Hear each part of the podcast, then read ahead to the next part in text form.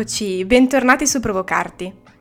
Quando mi trovo a dover leggere dei libri, che sia per l'accademia o per lettura personale, di solito il mio iter è molto semplice e credo abbastanza comune, cioè quello di avere a fianco una matita, grafite, assolutamente mai penna, e sottolineare le parti che più mi interessano. E la maggior parte delle volte mi capita che appunto quando poi vado a riprendere in mano quel libro per un qualsiasi motivo, appunto o di studio o perché mi viene in mente che c'era una roba che potrebbe servirmi, è sempre stranissimo rileggere ciò che ho sottolineato perché ci sono volte che dico ok, perché questa roba l'ho sottolineata, e volte invece in cui quella parte che avevo sottolineato un po' inconsapevolmente perché magari mi ero detta ah sì, questa parte è importante, sottolineiamola, poi quella parte lì diventa la più illuminante, se così si può dire, di tutto il testo.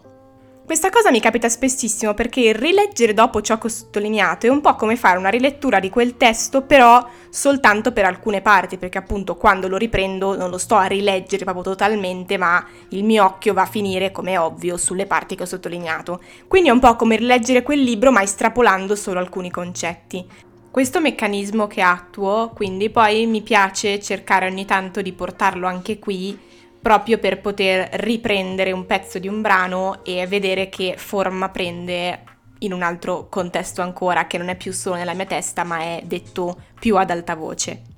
Oggi vi porto quindi un breve pezzo di un saggio di Didi Uberman che si chiama L'immagine brucia. All'interno di questo brano lui riporta la parabola della falena, che è un po' il titolo che sicuramente avrò messo a, questo, a questa puntata, e eh, c'è da sapere una cosa prima, prima che vada a leggerlo. L'obiettivo della parabola della falena è quello di appunto parlare delle farfalle, parlare delle falene, come immaginandole come se fossero delle immagini perché un po' tutto il, um, il, saggio gira intorno al ragionamento delle immagini. In realtà lui fa un discorso un po' più ampio perché appunto il, il testo chiamandosi eh, l'immagine brucia, lui fa più un ragionamento su quello che resta dell'immagine nel momento in cui prende diciamo eh, una via più legata alla memoria e all'archiviazione, cosa ne resta quindi appunto quando un'immagine non c'è più, brucia, come lui dice con le sue parole, e rimane una cenere, di quella cenere che cosa poi può rimanere? Rimane una cenere fredda che viene poi buttata oppure rimane una cenere che se soffiandoci sopra ritorna a prendere fuoco e ritorna a, a fare calore e in un certo senso l'immagine quindi torna a vivere. Questo è un po' super in sintesi quello che è uno dei suoi ragionamenti all'interno di questo saggio. Però ecco, invece la parabola della falena parte un po' prima, portando il lettore a fare un ragionamento di un altro tipo quindi pensando alle immagini, ma senza parlare subito dell'immagine in quanto immagine, ma pensare all'immagine, ma partendo da un qualcosa che non c'entra niente. Ecco, questo meccanismo a me di solito nei test aiuta molto perché spesso mi spiazza perché sento Ved- insomma, vedo un titolo e dico che ne so, si chiama l'immagine questo libro e poi il testo inizia a parlarmi di caramelle e dico ma che cavolo c'entra. Poi però pian piano avendo un po' di fiducia, leggendo il testo, capisco perché magari quell'autore lì mi sta parlando di quella determinata cosa perché poi prende un senso dopo. Ecco, a me di solito questo meccanismo piace molto e niente, volevo riportarvi oggi quella che è la parabola della falena. Immaginiamo allora l'immagine sotto i tratti di una falena, di una farfalla c'è gente molto seria che pensa di non avere nulla da imparare da questi animaletti e che, di conseguenza, non vorrà mai perdere tempo a guardare passare una farfalla. Questo proprio perché la farfalla non fa che passare e, di conseguenza, rientra nell'ambito dell'accidente più che della sostanza. Molta gente crede che ciò che non dura sia meno vero di ciò che dura o che è duro. È talmente fragile una farfalla e dura così poco. E poi è carina, è estetica, come si dice. Ma estetica non è sempre un complimento in bocca ai professionisti della verità. Estetica è un po' come la ciliegina sulla torta del reale, sarebbe dunque decorativa e inessenziale. Si dirà allora che la farfalla è ben poca cosa, o peggio, che distoglie il nostro sguardo dall'essenziale. Il fatto che la sua stessa forma sia così affascinante non implica forse che essa porti con sé le potenze del falso? Sarebbe dunque preferibile lasciarla passare e passare a qualcosa di più serio. Ci sono però persone più propense a guardare, a osservare, persino a contemplare. Attribuiscono alle forme una potenza di verità, pensano che il movimento sia più reale dell'immobilità. la trasformazione delle cose più ricca di insegnamenti. Queste persone si chiedono se l'accidente non manifesti la verità con altrettanta precisione. Allora accettano di prendere, e non di perdere, tempo per guardare una farfalla che passa. Voglio dire, un'immagine che sorprendiamo sulle pareti di un museo o tra le pagine di un album di fotografie. A volte vanno in studio o in laboratorio, seguono la fabbrica dell'immagine, osservano la grisalide, aspettano, con gli occhi ben aperti, le latenze della forma a lungo prigioniera. Talvolta sorprendono un momento della gestazione, vedono formarsi qualcosa, l'emozione della scoperta. Poi l'immagine diventa matura, come la farfalla, diventa imago e prende il volo. Ma qui si presenta già un paradosso. Infatti è proprio quando possiamo finalmente vederla in tutta la sua bellezza, in tutte le sue forme e i suoi colori, che comincia a battere le ali. Quindi la vediamo solo in maniera discontinua. Poi prende il volo definitivamente, cioè se ne va. La perdiamo dunque di vista aggravarsi di questo paradosso. Il suo splendore colorato diventa un povero puntino nero, mescolato nell'aria. Poi non vediamo più nulla, o piuttosto vediamo solo dell'aria, un altro genere di emozione. Vogliamo seguirla per guardarla, ci mettiamo noi stessi in movimento. A questo punto si danno due possibilità.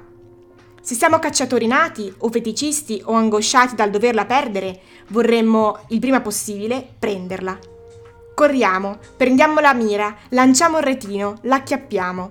Altro genere di emozione. Soffochiamo la meraviglia in un boccale di etere. Rientriamo a casa, spigliamo delicatamente la falena su una tavoletta di sughero, la mettiamo sotto vetro. Vediamo perfettamente adesso il reticolo delle forme, l'organizzazione delle simmetrie, il contrasto dei colori. Ma ci accorgiamo, subito o dopo molto tempo, malgrado la gioia del trofeo, malgrado la freschezza sempre viva dei colori, che a questa immagine manca però l'essenziale, la sua vita, i suoi movimenti, i suoi battiti, i suoi percorsi imprevedibili e perfino l'aria che faceva da mezzo a tutto questo. L'emozione cessa, o forse cambia. Collezioniamo, compriamo altre spille e altre tavolette di sughero. Classifichiamo, diventiamo esperti, possediamo delle immagini possiamo diventarne folli. Se non siamo cacciatori nati e ancora non ci interessa diventare esperti o possedere alcunché, vorremmo, più modestamente, seguire l'immagine con lo sguardo. Ci mettiamo dunque in movimento. Corriamo, senza retino, tutta la giornata, dietro all'immagine. In lei ammiriamo proprio ciò che sfugge, il battito delle ali, i movimenti impossibili da fissare, che vanno e vengono, che appaiono e scompaiono secondo un percorso imprevedibile. Emozioni singolari. Ma il giorno finisce L'immagine sembra più difficile da seguire, sparisce. Aspettiamo. Niente. Ritorniamo a casa, accendiamo una candela sul tavolo e di colpo l'immagine riappare. Emozione. Ne siamo quasi felici, ma capiamo presto che l'immagine non ci amava, non ci seguiva, non girava attorno a noi, probabilmente ci ignora completamente. Ciò che essa desidera è la fiamma. È verso la fiamma che va e che viene, che si avvicina, che si allontana, che si avvicina ancora un po'. Presto di colpo si infiamma. Profonda emozione. Sul tavolo c'è un minuscolo fiocco di cenere. Bene, come, come, sempre il mio intento non è mai quello di elargire grandi insegnamenti dopo che leggo dei, dei pezzi di brano tipo questo, perché l'idea del mio riportarli qui è quella di lasciarli in un altro spazio, dopo averli presi da libri che hanno al loro interno tanti altri saggi, come in questo caso, quindi estrarli e vedere che, che forma prendono poi messi altrove. Ecco, è un po' come quando dicevo eh, all'inizio che mi capita spesso di riprendere libri e rileggere quello che avevo sottolineato un po' decontestualizzato dal contesto integrale del libro. Quindi appunto l'idea è un po' questa, ci tengo a dire che questa parabola l'ho riletta davvero tantissime volte prima di riuscire a carpirne qualcosa e forse anche adesso non sono ancora del tutto così convinta di aver capito qualcosa. Anche per questo mi piace prendere questo brano e lasciarlo qui, dargli uno spazio appunto suo a sé, insieme ad altro anche, perché no? E, e poi avere modo di, di rivederlo in altri momenti. Sicuramente la cosa che più mi ha colpito, anche adesso che l'ho letto e riletto altre volte per riuscire a metterlo qui, è, mm, è, partire da delle cose ovvie, cioè il testo ci dice come la vita è un qualcosa in continuo movimento, che comunque ci sfugge, no? ci corre di fronte, ci corre davanti, eh, è un frame dopo l'altro. Ecco, questa cosa ovvia che in realtà sappiamo, cioè nel momento in cui ci fermiamo un attimo, sappiamo che è così, no?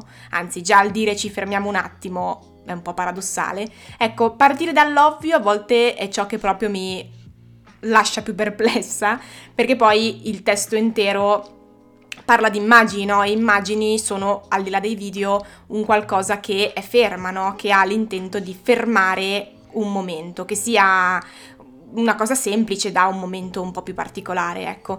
E è interessante, no? Questo, questa dicotomia di cui poi parla anche eh, la parabola del fatto che rincorriamo l'idea di avere immagini fisse per poterle memorizzare, però in realtà allo stesso tempo le cose scorrono e continuano a scorrere velocemente, facendosi un po' i cavoli loro comunque, no? E che in realtà la vera bellezza delle cose è, quando, è proprio quando sono in movimento, no? Perché appunto lui ci parla della farfalla e l'immagine secondo me più chiara dell'intera parabola è quando lui dice c'è chi prende la farfalla e la inchioda col chiodino al, nel quadretto e la persona invece che la osserva, no? Ora lui fa qua una distinzione netta, ci sono anche delle vie di mezzo ovviamente, però mi sembra l'esempio più chiaro, no? Di quando noi rincorriamo una cosa bella, bellissima per possederla, per averla in casa, però poi in realtà una volta che ce l'abbiamo lì ci diciamo, beh, ok, l'abbiamo presa, però in realtà la sua essenza l'abbiamo persa probabilmente, no?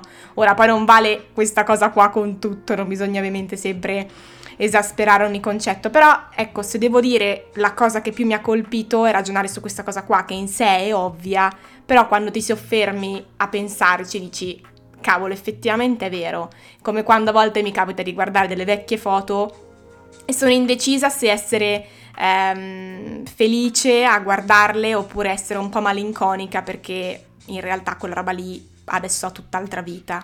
E quindi, boh, ecco, questo è un po', volevo lasciare questa cosa, eh, che è un po' il mio piccolo ragionamento dopo questa cosa qui, non è un ragionamento, è più una riflessione se si può dire, poi si potrebbe estrarre davvero un sacco di cose da questo breve, da questo breve brano. Ogni volta che lo si legge secondo me cambia un po' forma, si ribalta, no? Perché poi si potrebbe fare un lungo discorso su quello che è la conclusione no? del, del brano, cioè il fatto che poi l'immagine che lui racconta come una falena va alla luce e brucia, insomma, no? E si crea quella cenere di cui parlavo anche all'inizio, all'inizio della puntata, diciamo, no? Quella cenere che è un po' il ricordo, quello che ne rimane, no?